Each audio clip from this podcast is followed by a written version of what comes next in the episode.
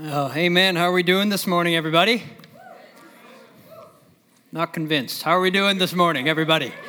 Yeah. Good. Really glad that you're here this morning. Uh, my name is Chase. I'm the discipleship pastor here at Ignite Church. Uh, man, today's a good day. Let me just preface by saying this what you just experienced, what you just saw, was that not awesome? Was that not awesome? Training a young,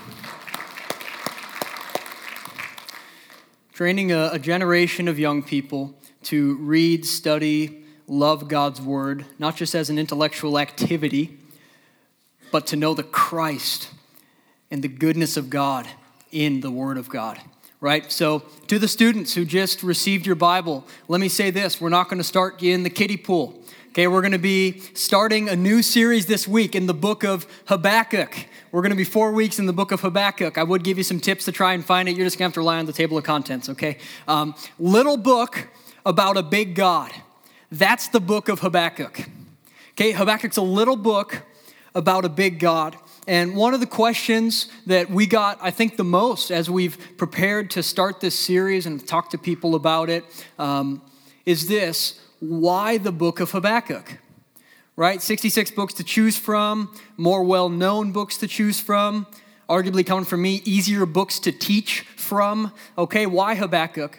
And simply put, this is the reason why. Uh, we believe, I believe, that all scripture is breathed out by God and is useful for all things. All scripture is breathed out by God and is useful. Even the, part that, uh, the parts that get overlooked, even the parts that make us a little uncomfortable, the, the parts that are a little bit less known, all scripture is God's word, not just good words, but God's eternal word to us. Man, I love the Bible. I love the Bible because, let me tell you this, it has stood the test of time. How many know that the Bible is God's word to us? When we open the Bible, we get a word from God because it is the word of God. It's not just an ancient book, it's an eternal word. And the words uh, spoken thousands of years ago, preserved faithfully by men, carried along by the Spirit, are relevant for you and me today and have life giving power today. So if you want to hear a word from God, open the word of God. How many of you know that this book has stood the toughest uh, criticisms? People with more degrees than Fahrenheit have tried to disprove and find contradictions contradictions in this book, but they cannot do it. This book stands because it's not just human words, it's God's word. With that being said, we're going to spend four weeks studying the little book of Habakkuk. And it's my prayer for you today that you that this ignites and no pun intended and, and, and sparks a love for God's word, not just for today, not just for the next few weeks, but for a lifetime. I know it was for me three summers ago. I was studying the, the little kind of obscure book of Ezra in the Old Testament. And yes, I spent a summer studying it, reading it. This is what I do. It probably doesn't come to a surprise for many of you. I, I love the Bible and I love nerding out a little bit. And as I studied the book of Ezra, let me say this God created and sparked in me, I don't know how else to say it, used it as a catalyst in me to grow my love for all of His Word. It's when I became comfortable and literate or came to understand one portion of His Word that I then gained confidence and passion for learning the rest of God's Word. And so, as I studied that book, I then wanted to see what other books of the Bible had to say and started studying those. And here I am, and the people I talk to that have been walking with the Lord for 30, 40, 50, 60 years, they keep telling me the same thing. Read one book of the Bible, read it so much and get to know it so well that you can teach it to someone else. Then, when you've done that, go through another book of the Bible and do it again. Right? That's the journey as followers of Jesus. We get to read the very words of God for his people. And so, my prayer for you today is that this won't just be an intellectual exercise. Uh, that this won't just be a, a, a, a good, encouraging teaching. I pray it is that, but more than anything, I pray that this strengthens your foundation that this strengthens your reliance on the Word of God. So, as we study the book of Habakkuk, I invite you to grow in your love for and knowledge of God's Word. I mentioned earlier that uh, Habakkuk is not just an ancient book, it's a timeless book, it's eternal. Um, believe it or not, Habakkuk, uh, prophet of God and Israelite culture way out east in Palestine, centuries, thousands of years ago, was dealing with the same problems you and I are dealing with today. And over the next few weeks, we're going to see that, man, Habakkuk really had some issues with what was going on in the culture and the world around him. Let me say this um, whether you're religious or not in here today, I think we can all agree the world is not as it should be. The world is not as it should be. Right? We, we look out into the world and we are distraught. We are frustrated. We're upset. Frankly, we're not okay with what's going on in the world. This is why we have a love hate relationship uh, with Facebook and Twitter. Right? This is why we delete the app, download it again, delete it. Right? Because look, we, we look out and we see on a geopolitical scale, on a relational scale, on a uh, emotional scale, all of these problems with the world. And frankly, whether you're religious or not, whether you've been following Jesus for a long time, you're new to Jesus, or you're just here because someone invited you, um, you've probably asked, Where is God? If you're a Christian, you say, God, this is who you say you are, but where are you? Why can't I see your work in the world? That's where Habakkuk found himself. Maybe you're not following Jesus. Hey, love you, glad you're here. Religious or otherwise, you've probably looked and said, This is who people say God is. God, if that's so, where are you? I don't see you. And let me say this uh, to the Christians for a moment it's okay to look out into the world and not be okay with what's going on. Maybe you grew up in a home or in a religious uh, society or in a church that said, you always have to be okay because God is who He said He is. You always have to put on face. You can't deal, you can't grieve with what's going on. You just have to keep pushing through. And you've never been able to process or really deal with the grief and the burden that we see when we look out into the world. Let me say this Habakkuk teaches us otherwise.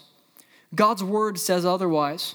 And if I can encourage you with something today from the Word of God, it is this it's okay to not be okay. It's okay to grieve. It's okay to lament. It's okay to look out and say, man, I am really torn. I'm really burdened. I'm really broken with what I see going on in the world. So I want to give you permission as we study Habakkuk to grieve and lament and bring out your frustrations with him. Because at the end of the day, when Habakkuk, and we'll see in a moment, goes to God in prayer, he gets to know a little bit more about who God is and how he works in the world. He walks in relationship with God.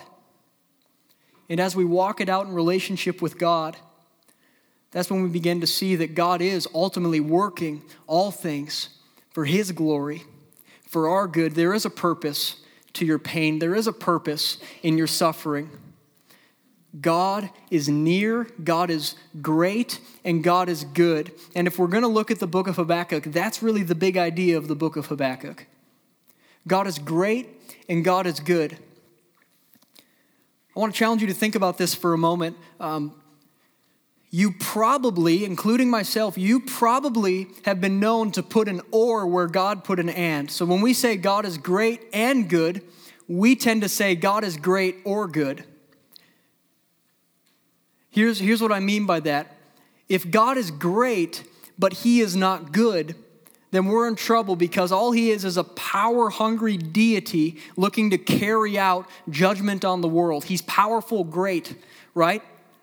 If God is good, but he's not great, that means he's really no God at all because he has no power to do what he says he would do as God.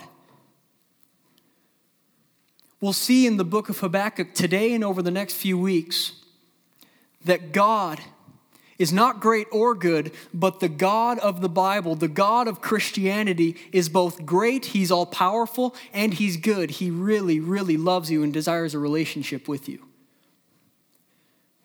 The book of Habakkuk reads a little bit like a prayer journal. How many of you keep a journal? There might be some of you that aren't raising your hand, you're a little embarrassed. Don't worry, I nerd out on journals, man. You, come talk to me after service about wood pencils. All over that. Love it. So fun. With that being said, the book of Habakkuk reads like a prayer journal.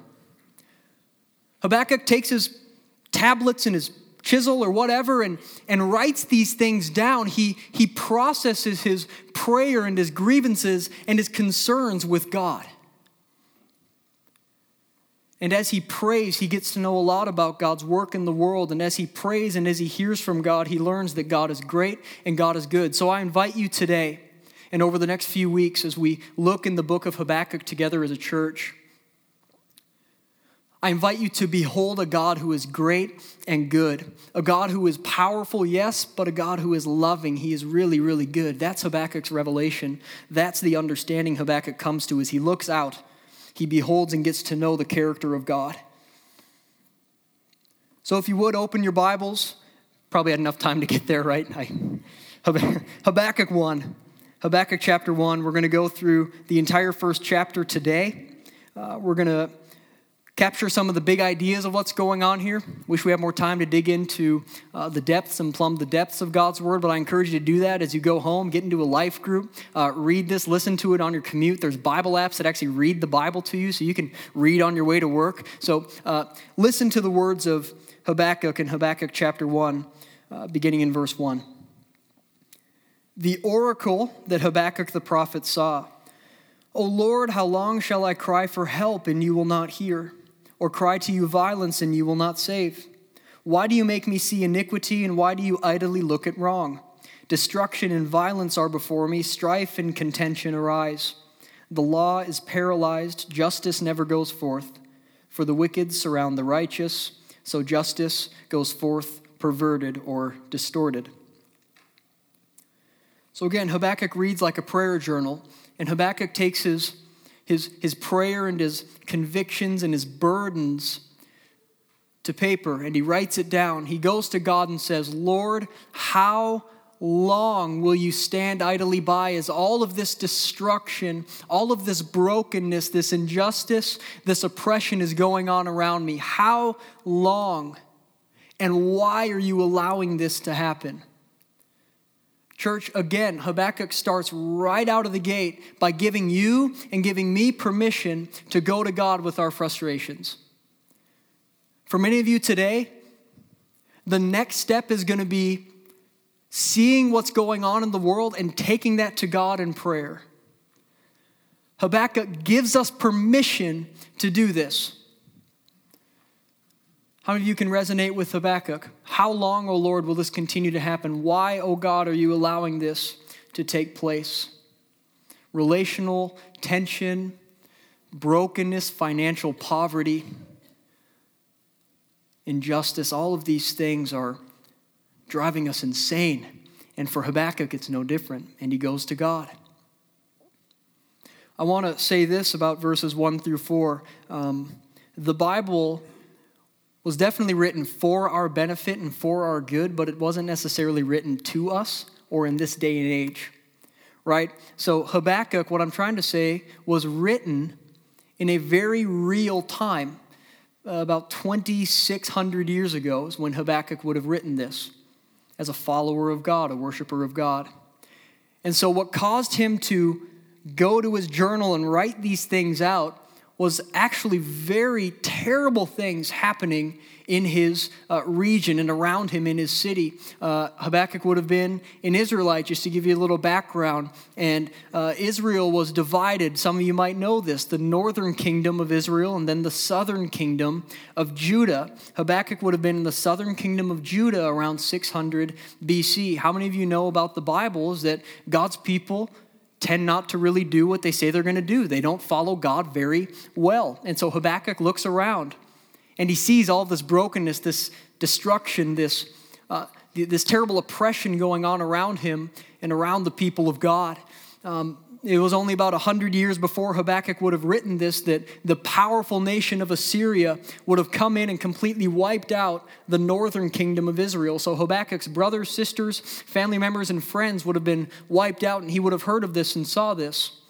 Going on in Judah, right in Habakkuk's backyard, uh, he would have seen terrible idolatry, which is the worship of anything but uh, the God of the Bible.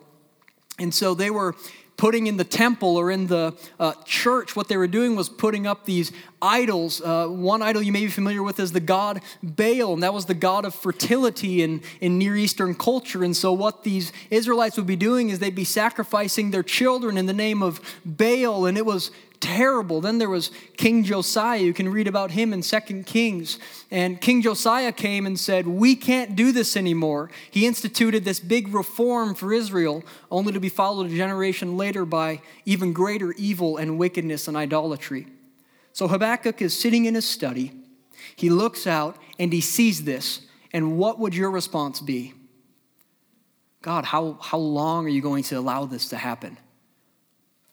Why are you allowing this to take place?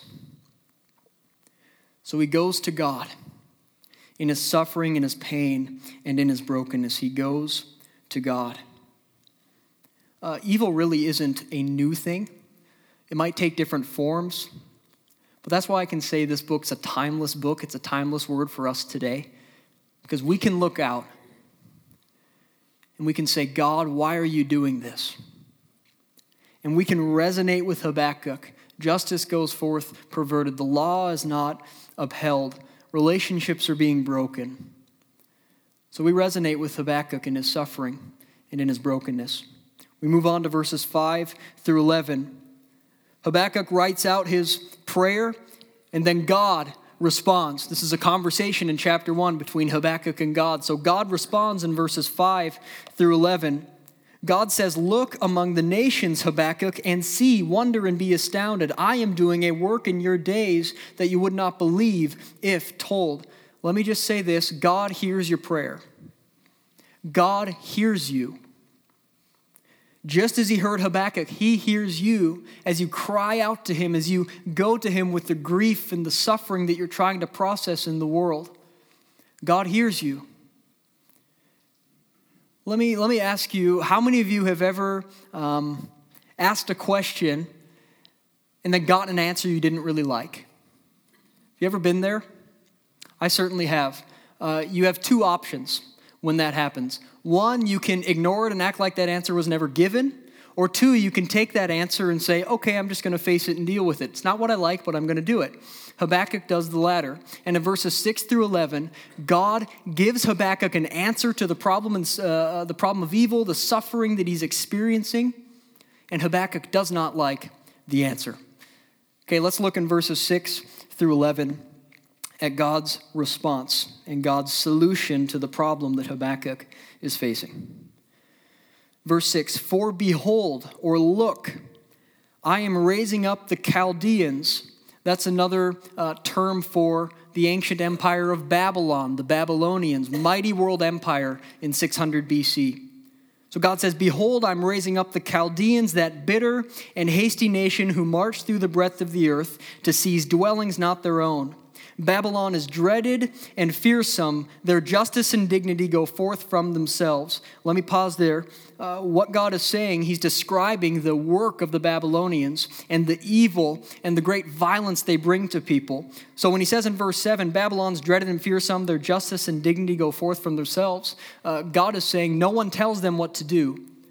Their moral compass is what they consider to be right and wrong. No one gives them uh, instructions as to what to do. Justice and dignity go forth from themselves. Verse 8 Their horses are swifter than leopards, more fierce than the evening wolves. Their horsemen press proudly on. Their horsemen come from afar. They fly like an eagle, swift to devour. If you're going head to head with Babylon, Babylon's going to win. That's what's going on here. Verse 9 They all come for violence, all their faces forward. They gather captives like sand.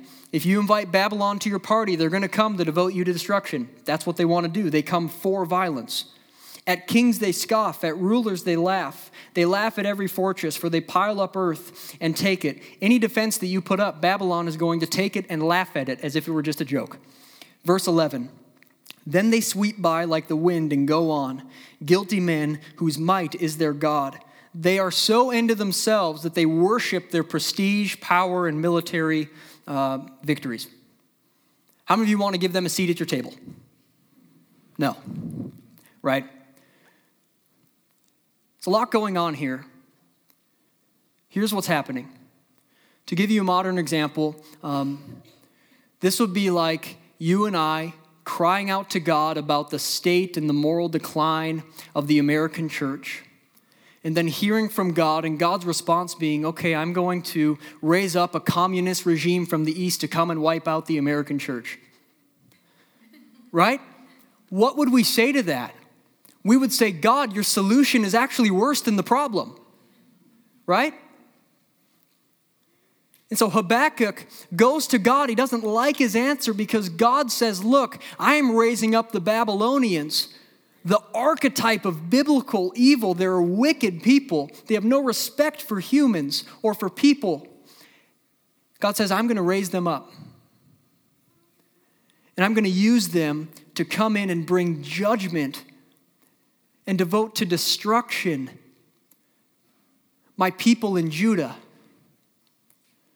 because of their wickedness and brokenness. Naturally, Habakkuk doesn't like that response.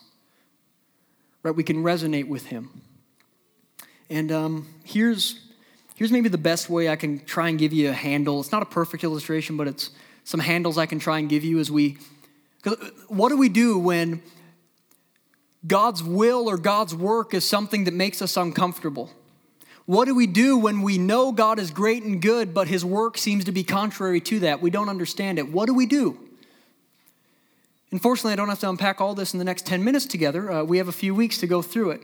But let me say this um, God's work is like a loom. How many weavers or knitters do we have in the room? You got to be loud and proud about this. Is there really not a.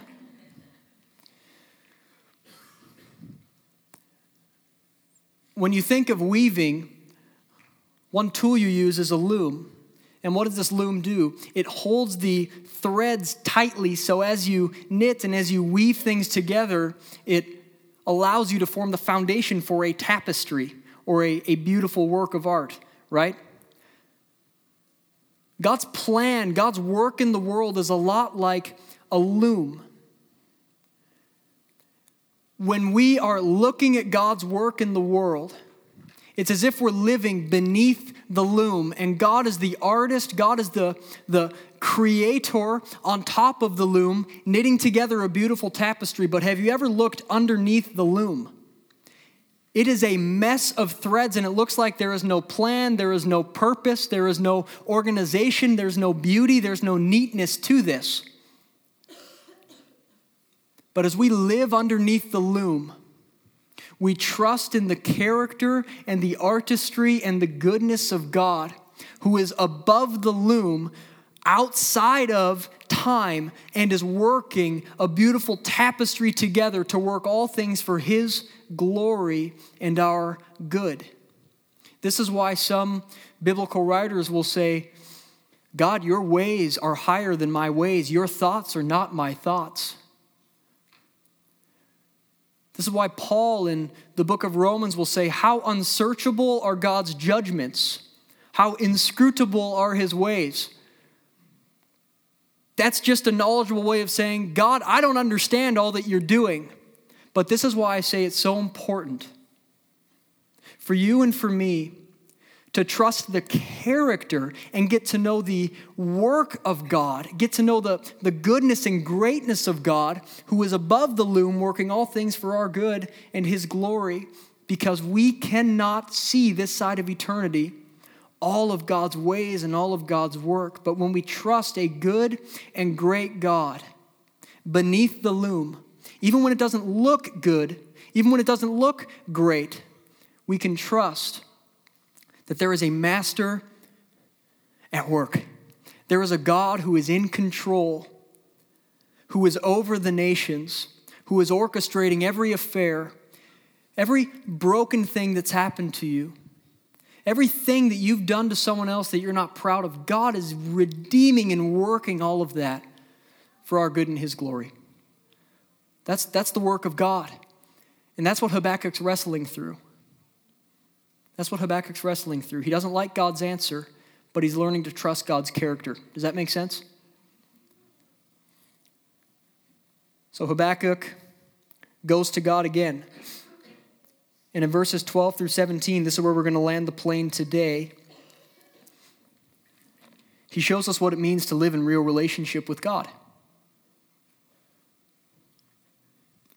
What do we do when we know that God is great and good, but we don't really, really believe it, or we don't see it?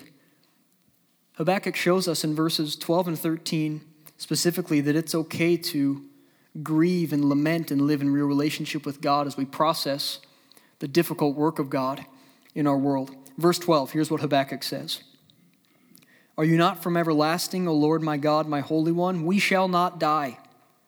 O Lord, you have ordained Babylon as a judgment, and you, O rock, have established them for reproof.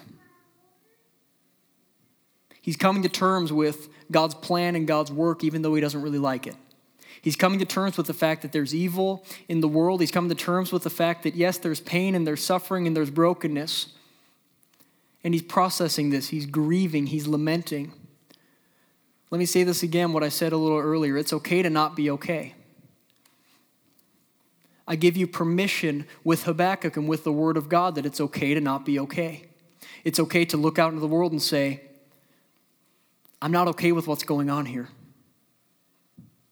God invites you to bring your complaint and your frustration to Him. that's what Habakkuk does. He processes this grief in prayer. Verse 13, he goes on, he, he kind of turns the volume up on his complaint. He's really frustrated. How many of you have been there? Frustrated, irritated, not happy with things the way they're going. Verse 13 God, you who are of purer eyes than to see evil and cannot look at wrong, why do you idly look at traitors and remain silent when the wicked swallows up the man more righteous than he? Then he goes on to say, You make mankind like the fish of the sea. You like crawling things that have no ruler. So Habakkuk says, God, I know you created people in your image, but actually you're treating them like creatures and fish in the sea. Verse 15, he, the wicked foe, Babylon, shifts his focus to them again. Babylon brings all of their captives up with a hook. He drags them out with his net. He gathers them in his dragnet, so he rejoices and is glad. Habakkuk saying, God, do you really know who Babylon is? Are you really using them to come in and exercise judgment on your people? Do you know their ways? He's processing grief. Verse 16. Therefore, the Babylonians, they sacrifice to their net, they make offerings to his dragnet, for by them he lives in luxury and his food is rich. They're making dishonest gain. They're loving the violence they're bringing to entire people groups and nations. That's Babylon. And here's how Habakkuk ends this entry of his prayer journal in verse 17. I want you to focus on this. Is he, is Babylon, is the enemy, then to keep on emptying his net? And mercilessly killing nations forever. Close the journal. Here's what's going on Habakkuk is very masterfully showing God's people that it's okay to not be okay. And there indeed is no simple step one, step two solution to the problem of evil and the problem of suffering and brokenness and poverty and pain that we experience in the world today.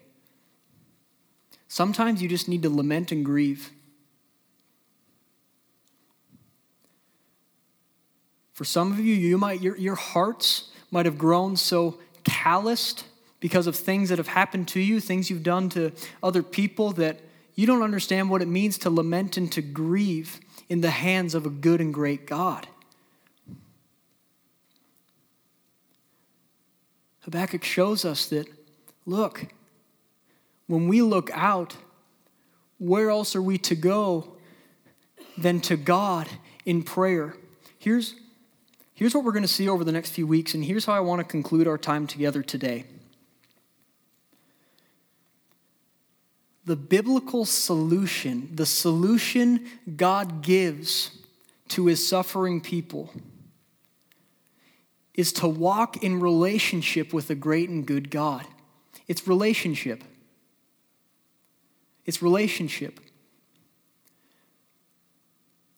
God says, Look, I know you don't understand all of my work. I, I know you don't understand or can see all of my plans.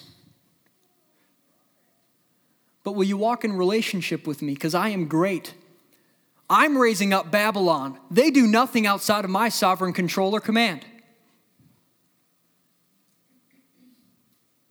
God is great. He is sovereign over nations, He's sovereign over your suffering.